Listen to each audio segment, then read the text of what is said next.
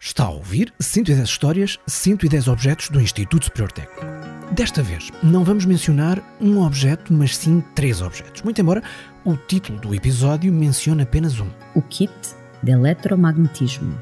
Pertença do verdadeiro protagonista desta história. Um emblemático professor que deixou marcas e memórias bem vingadas no técnico, chamado Abre o Faro. Lembro dele sempre a movimentar-se da aula de um lado para o outro e, e lembro-me também dele ter constantemente na mão, porque eh, a matéria exige muitas vezes tratar eh, vetores. O campo elétrico é um vetor, o campo magnético é um vetor, a onda propaga-se numa certa direção e ele tinha, tinha, sempre na mão, antes de ir aos paus de giz, o cigarro. Sempre na mão. Ele tinha sempre na mão um cigarro. Aceso? Aceso a fumar. Portanto, dava aulas fumando. Dava aulas fumando, sim. Isso na altura era comum. Ok, sim, está bem. Era, era, completamente comum e eu lembro-me dos alunos fumarem nas aulas também. E há, uh, há histórias muito curiosas acerca disso. Eu, eu nunca assisti a ele trocar o giz com o cigarro.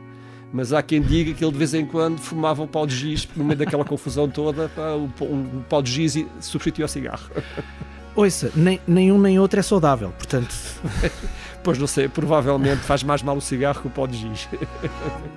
Palavras de um discente daquela época que aprendeu com Manuel Abreu Faro e que depois passou para o corpo docente. Eu sou Custódio Peixeiro, eh, sou professor da área científica de telecomunicações do Departamento de Engenharia Eletrotécnica e de Computadores do Técnico. Professor, porquê que subimos ao 11 andar da Torre Norte do Técnico para falar consigo para este episódio? Penso que a razão imediata foi que eu colaborei na, na elaboração do livro que homenageou o professor Faro, mas eu colaborei porque fui aluno do professor Faro e eu estou a lecionar a disciplina que ele criou e que lecionou no final da, da sua carreira docente. Portanto, agarrou no testemunho. Agarrou no testemunho. O agora professor volta às memórias de estudante para nos falar de como eram as aulas de Abreu Faro. Eram aulas muito vivas, portanto, ele, para além do necessário formalismo matemático que existe numa disciplina de engenharia de ondas eletromagnéticas, onde a matemática está necessariamente presente, com o rigor que é necessário, ele dava aulas muito vivas, eh, muito vivas, também com muita interpretação física dos fenómenos, que é uma coisa que é absolutamente essencial no engenheiro. Não é? A gente não pode estar preso às equações, tem que saber o que é que aquilo representa em termos de fenómenos físicos. Dava muitos exemplos de aplicação também, uh, muito interessantes. E era, a ideia que eu tenho eram aulas muito vivas, alegres, contagiantes. Portanto, nós sentíamos verdadeiramente entusiasmados com aquilo que ele, que ele estava a dizer. Mais à frente, vamos perceber que o entusiasmo não era assim tão, tão unânime, mas era sem dúvida maioritariamente apreciado pelos alunos. Daí esta pergunta. As aulas do professor Faro influenciaram-no para aquilo que é hoje o professor? Muito provavelmente. Muito provavelmente, porque era um assunto que eu já gostava, não é? mas eu, o facto das aulas dele serem tão cativantes, evidentemente que me motivaram ainda mais para investir nesta área. Não é? Eu vim a fazer toda a minha formação uh, superior seguinte foi nesta área. Portanto, tenho a certeza que teve uma enorme influência na minha carreira futura. Sim. As aulas dele tinham uma característica que poucas aulas tinham e têm hoje ainda. Em muitas das aulas dele havia um género de uma aura poética por cima, é?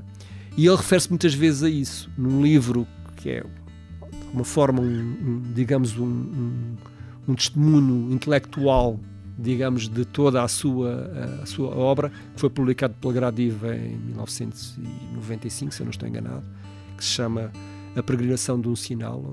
E ele, na introdução, refere-se a essa abordagem diferente, abordagem de natureza mais qualitativa, em que tenta ligar, digamos, digamos o formalismo uh, científico digamos, aos aspectos mais poéticos da vida. E eu, eu, se quiser, posso, posso citar aqui o que ele diz na introdução a respeito dessa abordagem nova, não é? Ele diz na introdução, e eu passo a citar então: Por isso, sem escrever, nas minhas aulas, onde sabia possível, nunca enjeitei a possibilidade de humanizar, comparar, trazer a matemática e a física para o drama e a poesia do homem. Portanto, ele, ele, ele, ele, às vezes parecia um poeta, de facto. Sim, parecia, mas na verdade era mais que um poeta. Aliás, Abreu Faro era até mais que um professor. Foi um professor, um investigador, um político, se quisermos, mas acima de tudo um pensador, um estratega, eh, de alguma forma, da política científica em Portugal. O meu nome é Maria Inês Queiroz, sou investigadora da Universidade Nova de Lisboa, dedicando investigação à história das radiocomunicações no nosso país, mas também dedicando investigação à, à história das políticas científicas em Portugal, eh, onde fui encontrar a figura de Abreu Faro como um dos protagonistas. Aos 33 anos era já professor catedrático de telecomunicações, numa época em que ainda não existia o curso de telecomunicações em Portugal. Aliás, mais, só mais tarde na Universidade de Aveiro que será criado especificamente o curso de Engenharia e Telecomunicações e, portanto, na década de 50 ele é já um professor catedrático que faz um, que tem uma percepção talvez um bocadinho diferente da de outros professores. Porquê? porque ele vai perceber a importância de ligar o ensino à investigação, que é uma questão que ainda hoje não está totalmente resolvida, nós sabemos, eh, mas vai perceber um problema crónico do nosso país, que é a pouca investigação que se fazia em contexto universitário. No fundo, foi deparou-se muito provavelmente com toda uma ausência de investigação, sobretudo na percepção da Abreu Faro, uma investigação aplicada que partisse da universidade. O professor Mariano Gago dizia uma coisa interessante sobre isto e foi aluno de Abreu Faro, aliás, particularmente influenciado por ele. Uh, Abreu Faro uh, dizia muitas vezes aos seus alunos: Eu não sou um investigador, sou um professor, mas a minha missão, enfim, não estou a citar precisos verbos, mas dizia: A minha missão é garantir que vocês têm condições para vir a ser cientistas. Ou seja, tem esta noção, desde logo, enquanto docente, enquanto professor, que lhe cabia também uh, ajudar a criar uma nova geração de cientistas. E, enfim, a minha leitura de Abreu Faro foi sempre num contexto, enfim, olhei para a floresta e depois, uh, e depois para as árvores, uh, foi, foi, foi feita numa leitura mais geral daquilo que é a história da, da política científica do país e eu vou encontrá-lo em tantos pontos e tantos momentos que de facto é difícil ver só a figura do professor. Essa é aquela que, enfim, quase de forma acidental me foi transmitida pelo meu próprio pai, que foi aluno da Abreu Faro. Mas eh, talvez o professor até seja aquele que, que me escapa mais ao papel que, que desempenhou no quadro da política científica em Portugal. Isto porque Abreu Faro foi, durante décadas, influenciador e mesmo decisor em políticas ligadas à investigação e à ligação do ensino superior e da investigação científica à indústria e à economia do país. É, por exemplo, devido à persistência do professor que existe o complexo interdisciplinar no campus da Alameda e de que aqui no programa já falámos algumas vezes, nomeadamente no episódio 25, a exaltação dos ritmos dominantes das origens, que é o elemento escultórico que existe às portas do complexo interdisciplinar, criado precisamente para desenvolver, potenciar a investigação científica. Abreu Faro colocou sempre a ciência no centro da sua missão e no centro das atenções de quem poderia tomar decisões que fizessem crescer a investigação científica em Portugal. E, em larga medida, a missão que abraçou foi bem sucedida, o que significa que entusiasmou os políticos com os seus argumentos, tanto quanto com as suas aulas memoráveis, entusiasmou os alunos. Bom, quase todos. Não foi dos professores que eu mais apreciei aqui no técnico. Esta frase, ouvida simplesmente assim, vai totalmente contracorrente em relação a quase todas as opiniões que ouvimos e lemos acerca das aulas de Abreu Faro, mas naturalmente tem um contexto. Primeiro, Vamos saber quem fala. Sou o Moisés Piedade, fui professor do Departamento de Engenharia Eletrotécnica e Computadores do IST até 2012. Depois aposentei-me e fui o fundador do Museu Faraday, do qual sou diretor honorário. Onde estão três objetos do professor Abreu Faro? Estão no Museu Faraday. Três objetos surpreendentes para mim. Já lá vamos à surpresa. Também foi aluno do professor Abreu Faro? Sim, eu fui um, um aluno do professor Abreu Faro. O professor Abreu Faro era um pedagogo fantástico, não é? mas não foi dos professores que eu mais apreciei aqui no técnico. Porquê? Porque o professor era muito teatral e, e, usava muitos exemplos da vida real que às vezes para mim não, não tinham aquela ligação com a eletrotecnia que eu estava uh, habituado a ter. Mas para, eu sou dos 5% dos alunos do professor Faro que não era um entusiasta 100%. Não é? Pelo estilo? Era muito teórico e eu não via nele que houvesse uma capacidade de engenharia associada a este professor. E eu apreciava mais os professores em que via que tinham, davam boas aulas, mas eu percebia que eles sabiam fazer as coisas com que estavam, de que estavam a falar. O, a mão na massa. A mão na massa, exatamente. E olhando à volta, quando estava nas aulas, percebia-se bem os outros 95% Os a admirar. Os outros 95% era como quando os Beatles chegavam aqui ao aeroporto de Lisboa, os fãs iam todos a correr. Portanto, eu não era desses que não estava nessa lista de, de entusiastas a esse nível.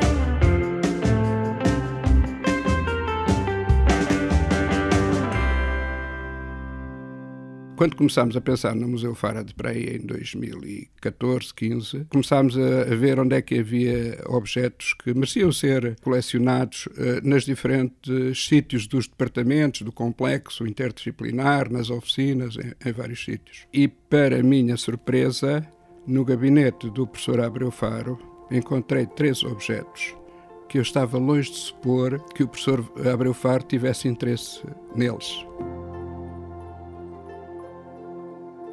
O primeiro gravador de cassetes, de 1962.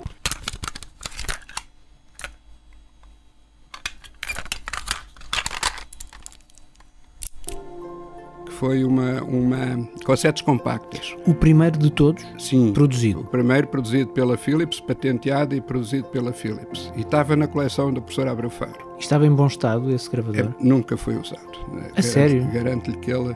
Se foi usado, foi uma vez para demonstração, porque ele trazia uma, uma, uma cassete de demonstração. Mas, mas para mim foi surpresa pelo facto de, de, de ver o interesse que ele tinha por estas novas eh, aplicações que estavam a aparecer na engenharia eletrotécnica. Eh, ver o professor Abreu Faro, eh, que para mim dava aulas quase sem ter uma ligação à prática da engenharia, vê-lo na posse de um objeto destes demonstrou-me que ele tinha um interesse pela, pela tecnologia, pela, pelas coisas modernas que estavam a aparecer. O segundo objeto foi a máquina de calcular HP35, a primeira máquina calculadora científica de bolso. Foi uma revolução. Portanto, quanto ao modelo, era o primeiro modelo. Era o primeiro modelo de máquina e também muito pouco usada. Pelo, nós vemos pelo. Tal pelo- como o gravador. Tal como o gravador, penso que usou muito poucas vezes. Como é que podemos ver isso? Por exemplo, se vir a bolsa, vê-se que não tem O estojo. o estojo, sim, não tem eh, aspecto de ter sido ma- manipulado, portanto, as teclas, as impressões digitais, não.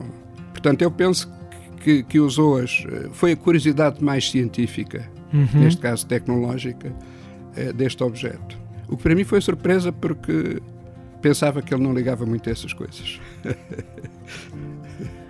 E por fim, chegamos então ao terceiro objeto. Eh, A maior surpresa para mim foi encontrar o, o- o kit pe- pedagógico de experiências em eletromagnetismo. Precisamente pelas razões que já disse, não via na- nas aulas que o professor dava hum, esta necessidade de, de, de pôr coisas a mexer, não é? E o kit mostra que podia fazer um certo número de experiências muito interessantes. Estou convencido que o deve ter usado algumas vezes, não muitas, mas com coisas que ele explicava a teoria, mas depois eh, podia verificar experimentalmente. Para mim foi a maior surpresa, foi ver na posse do professor Abreu Faro, comprado eh, por um preço que anda à volta de 8 mil escudos, que na altura seria para aí... Bom, o meu automóvel Fiat 850 custou-me 53 mil, portanto está a ver, o kit não foi barato. Eh, Isto demonstra que o professor não estava só interessado na teoria, mas também gostava de comprovar ele, embora nas aulas eh, nunca tenha mostrado um kit destes, nem coisas desse género, pelo menos nas que eu frequentei, mas tinha interesse em comprovar aquilo que estava a ensinar. Traço comum nestes três objetos estão impecáveis. Impecáveis, estão novos, eh, posso considerar que são novos. E são objetos com valor histórico. Sim, eh, princi- principalmente por pertencerem à pessoa que pertenciam, não é? Além de, além de que são objetos que foram os primeiros, não é? E introduziram revoluções tecnológicas. Uhum. O kit, o kit era mais um kit eh, usado pedagógico, eh, portanto, não é tão revolucionário eh, do meu ponto de vista, mas foi uma surpresa grande ver que o professor, que foi o meu professor, que eu julgava que era só teórico puro, eh, também se interessar por coisas com avanços tecnológicos. O desafio de fazer justiça à importância de figuras emblemáticas para o técnico e para o país, como é o caso de Abreu Faro, é simplesmente impossível de superar em poucos minutos e por isso, claro, muito ficou por contar neste episódio. Por essa razão que em todas as histórias que aqui contamos, deixamos sempre a sugestão para ouvir as versões alargadas das conversas que gravamos com os nossos convidados, conversas essas sim que ajudam a conhecer, contextualizar, compreender as pessoas, os objetos e todas as histórias em volta dessas pessoas e desses objetos que são os protagonistas dos nossos programas. Neste episódio, temos a agradecer a ajuda de quem nos falou de Manuel Abreu Faro, Moisés Piedade, um professor que foi aluno de Abreu Faro, que preserva os objetos deixados por ele no técnico e que não era o maior fã das aulas teatrais, como lhe chamou. É recordado com certeza por uma enorme quantidade de engenheiros que estão no mundo empresarial e pelos nossos alunos. Era adorado por mais de 95% dos alunos, do qual eu não consegui fazer parte. E é recordado, em boa verdade, também pelos outros 5%. Sim, claro, não. Custódio Peixeiro, também um professor, herdeiro do legado pedagógico e antigo aluno de Abreu Faro e que fazia parte dos tais 95%. Ele ajudou-me de muitas formas, não só a mim, mas à minha geração, como aluno, como docente, um, e a gratidão é um, um, sentimento muito bonito. E Inês Queiroz, a investigadora que estuda Abreu Faro e é filha de um antigo aluno, também ele fã do estilo do pedagogo. O pai é engenheiro de telecomunicações, sabe que veio ter esta conversa sabe. connosco para ir um programa de telecomunicação, de alguma forma. Sabe, o meu pai sabe e está. O, o, entusiasmo principal não, não terá sido tanto eu ouvir falar sobre a Abreu Faro, mas o facto de haver um podcast sobre a Abreu Faro que vai poder ouvir no futuro, uh, porque de facto há, uma admiração intrínseca que, que, que me foi transmitida uh, ao longo dos anos eh, ao perceber que eu também tinha que investigar a história da Abreu Faro, por isso com certeza vai ficar contente. Cumprimentos ao pai. Obrigada. E obrigado pelo tempo que nos deu. Obrigada eu. Agradecimento que estendemos a todos os nossos convidados, recordando que pode ouvir as versões alargadas dessas conversas no site do programa, em 110.tecnico.ulisboa.pt. Este é um programa do Instituto Superior Técnico, com produção 366 ideias. É feito por Joana Lobo Antunes, Pedro Garvão Pereira, Silvio Mendes e Filipa Soares, da área de comunicação, imagem e marketing no técnico. Pela 366 ideias. O apoio editorial foi da Rafael Aranha Mendes. E eu sou o Marco António. Realizo o programa e conto-lhe 110 histórias de 110 objetos do Instituto Superior Técnico.